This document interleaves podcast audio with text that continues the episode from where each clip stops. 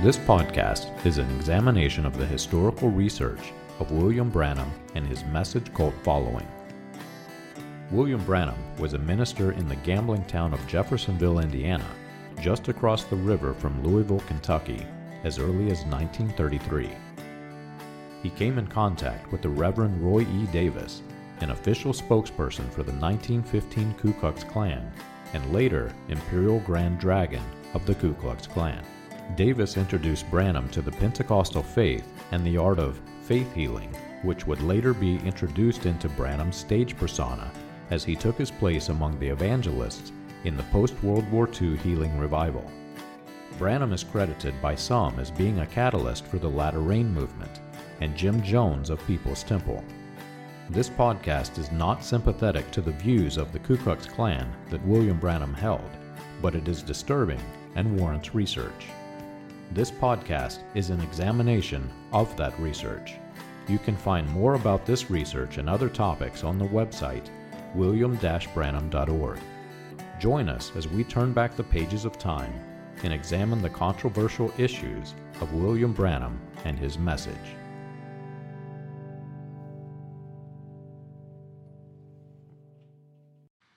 I've seen many who are watching the large number of people who have stood up for Christ and will no longer stand for false teaching. And these people watching are curious, but they're also trained to focus on the outward appearance and the su- superficial things rather than the change that happens in the heart whenever Christ sets you free. It's exciting, really. Over the past year and a half since Seek Ye the Truth started, I've watched people come out wounded and bleeding from the cuts and the bruises on their hands and feet from the chains that once had them bound. There's almost no example in life that can be used to describe this transition from slavery into freedom.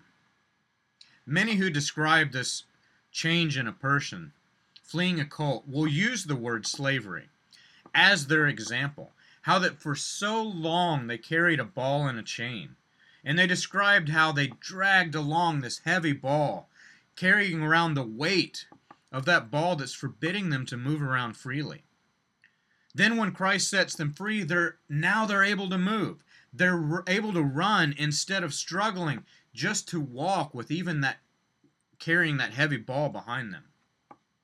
Others use the example of prisoners of war, trapped into a dark dungeon how that the people were confined to a single group of people, not able to fellowship with those outside of those four walls, forced to enjoy the darkness, and not accustomed to the light. Then, when they're set free, the light is almost blinding while they transition and become accustomed to the sun. But none of these fit the cult of William Branham, really. We were not prisoners of war, nor were we slaves by any other man. We were slaves by our own desire. Nothing kept us from leaving the cult outside of this initial fear that we must believe something besides the work that Jesus Christ did on the cross for us. The cross was not enough. That's why the people that's outside of our cell in the sunlight we thought were dying. And I spent countless hours pointing out the many lies that William Branham told, from his own story of his conversion to Christ, to the prophecies and the spiritual events, to his own childhood, right down to his own birth date. And while I, I talk about these things, many of us did not believe some of the things that we already knew to be false. We knew that men had the same number of ribs as a woman, regardless of Branham's story, trying to tie this to the Garden of Eden and how the, the seed of the serpent had changed things. Some of us were medical students.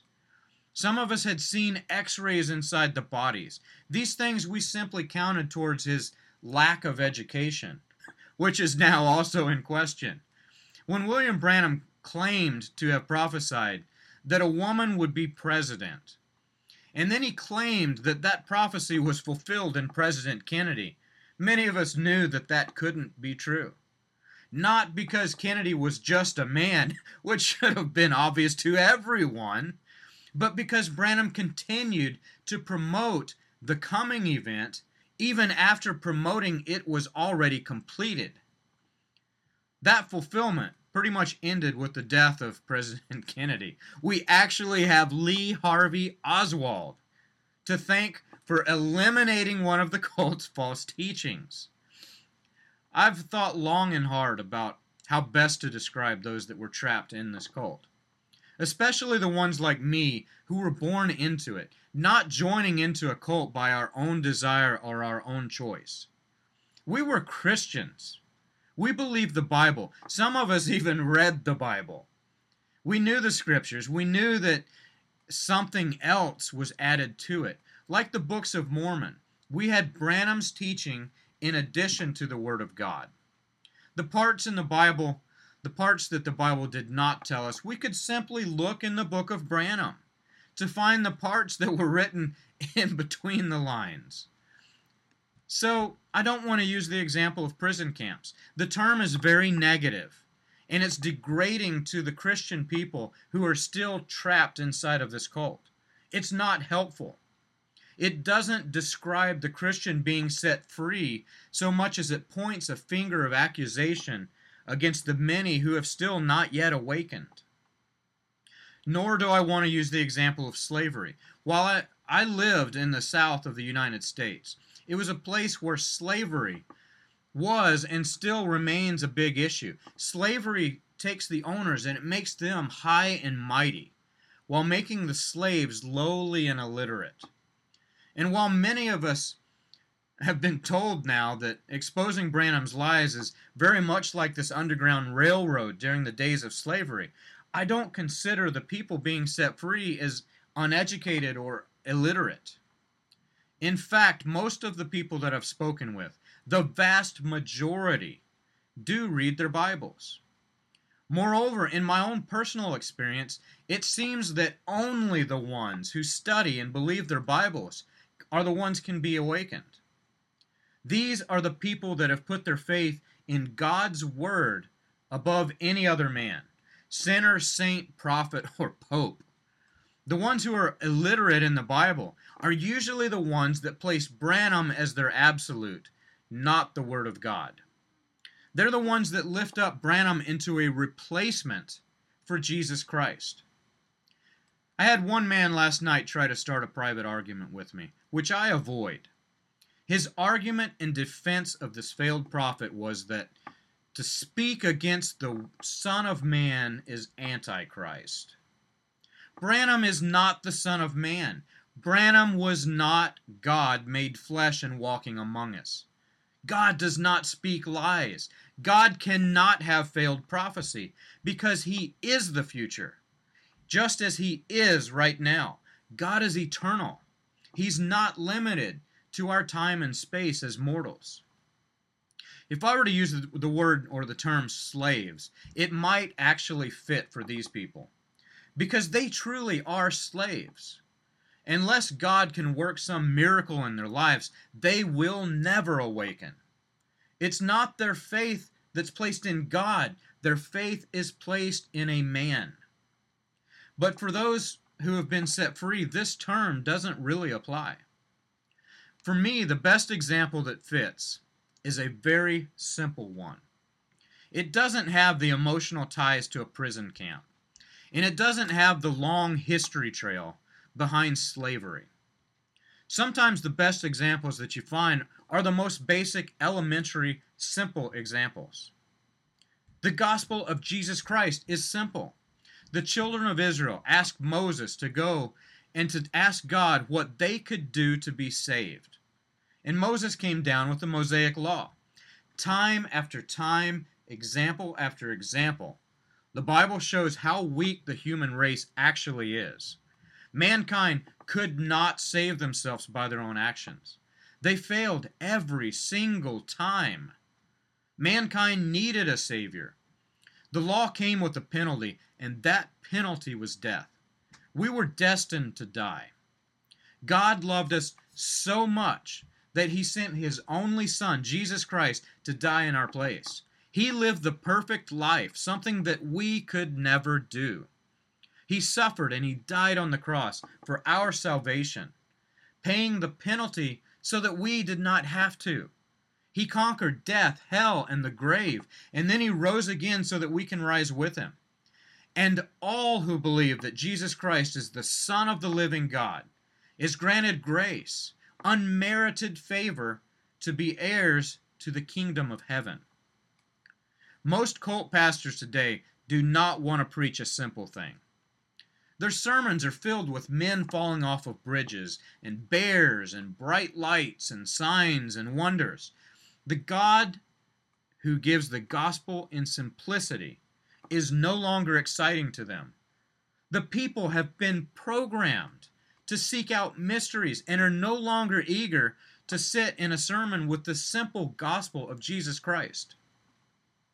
But sometimes simplicity is the very best thing that you can give your congregations. Many of us that have left the cult are no different than before. We were always Christians. We always put God first, family second, everything else third.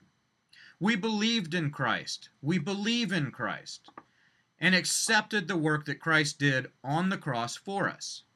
We were bound. We were bound and blinded. But we were tied with something that constricted us, not just held us. We were like coiled springs. When our small bindings of fear were taken off, the springs shot up like rockets, blasting to the moon. We are the same springs as before, just more excited about Christ. We no longer sit in pews counting the ceiling tiles and then enter our work week without telling others. We want to tell everyone that Christ came to save. This is the most exciting times of our lives. We're actually watching as an assembly line of springs are taken off the shelves and they're carefully removing that little plastic strap that has them coiled. It's like fireworks going off, spring shooting in many cities of many states or regions in every single country around the world. The greatest fireworks display of all time. Some people do not realize the connection between Malachi 4 and the rest of the scriptures, especially those who have been programmed the most. Malachi 4 is for our day. Make no mistake. Remember the idol that Daniel saw in Daniel 2, which was Babylon, the other kingdom. The idol was not simply set in one single generation. King Nebuchadnezzar was just the head, remember? Each section of that idol's body represented another kingdom, down through time, from the head down to the feet. It was a slice of time, each section representing an age. In the kingdom of heaven is much the same. While the idol that Daniel saw in Nebuchadnezzar's dream represented Babylon, the kingdom of heaven is the kingdom of God. Christ was the head, not Nebuchadnezzar. And the work that Christ did on the cross was the foundation, the cornerstone to that kingdom. John the Baptist came proclaiming, The kingdom of heaven is at hand. And many think that this was just some failed prophecy because they try to limit God to our time and our space. But Christ was just the head of the kingdom. We are the body. Malachi 4 tells of the coming kingdom and tells us about the coiled springs. The arrogant Pharisees were no match for the truth that Christ gave to the early Christians, the coiled springs for their time. Those who followed Christ were also the same spring that they were bound by the extra biblical teaching of the scribes and the Pharisees.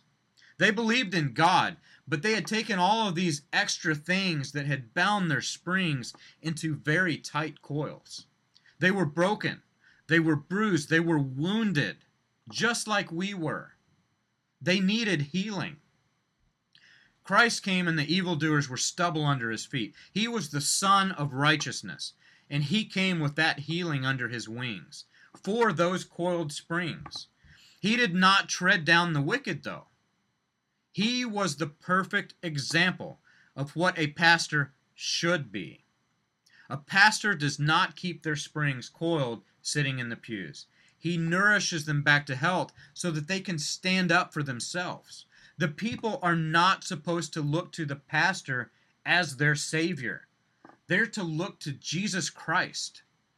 The house of prayer should be called the house of the sick.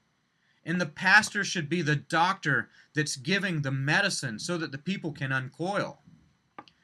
Listen to the example that Malachi gives of the coiled springs when the kingdom of heaven was established. He said, You will go out like leaping, like calves from the stall. And you'll tread down the wicked, for they will be ashes under the soles of your feet on the day when I act, says the Lord of hosts. Malachi 4. These calves of the stall were coiled springs. When the gate is open, they go out leaping and bouncing from being coiled. And this is happening today. This was happening in the days of Jesus Christ. This will continue to happen all throughout the kingdom of heaven from the body of Christ until Christ returns to sit on the throne of his kingdom. And until he returns, we will tread down the wicked, but not with battle armor and with sword, but armed with the word of God. We should be excited to be uncoiled, bouncing around, telling others the gospel of Jesus Christ. We should be set on fire for God, unable to rest until the whole world knows that Jesus Christ died for our sin. We should be excited to speak to those in Islam. Let them know that Christ set them free from the law of death, not afraid of them just simply because they don't know. Listen to the excitement of the first calves of the stall, the first coiled springs that eagerly went out to tell others about Jesus. It's in Luke 10. The Lord appointed 72 others and sent them on ahead of him, two by two, into every town and every place where he himself was about to go. And he said unto them, The harvest is plentiful, but the laborers are few. Therefore, pray earnestly that the Lord God of the harvest will send out laborers into his harvest. Not some little bride that separates themselves from the body of Christ. The body is the kingdom of heaven. The harvest is plentiful. There are only a few of us.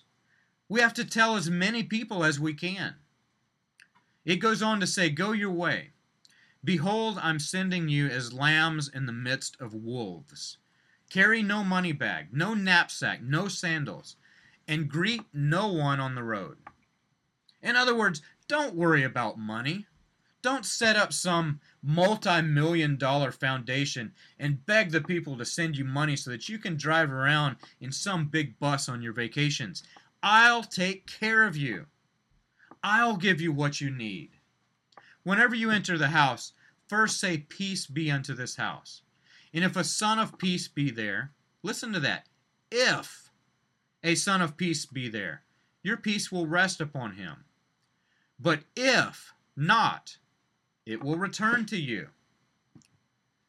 But listen to this and remain in that same house, eating and drinking what they provide, for the laborer deserves his wages. Do not go from house to house. Do not collect other wages.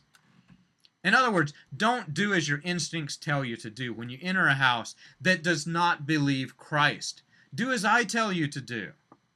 Go in peace, not in anger. Go in love, not in hate. And when they don't believe you, don't condemn them. Be gentle, be kind, be loving towards them. Stay in the same house. It says, Whenever you enter a town and they receive you, eat what is set before you. Heal the sick in it and say to them, The kingdom of God has come near you.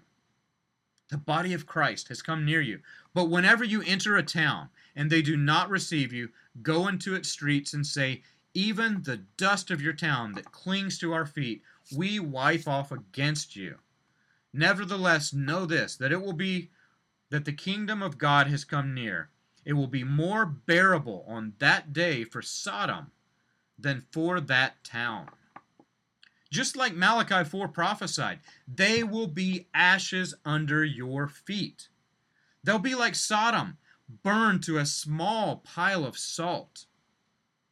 But notice that first part eat what is set before you. This is a direct conflict with the Mosaic law. They were not to eat food sacrificed to idols, yet they were entering into cities that served other gods. Christ knew that the law had failed, and he was establishing a new covenant, an everlasting covenant with the people. And the food was an outward expression, not an inward change. It love, not law. When the 72 returned, their expression was much like the coiled springs that we see today that have been bound by the cult of William Branham. They were so excited the first time that they told another person that they no longer need to believe in a false prophet to be a Christian. Christ is all we need to believe. And the 72 were just this excited.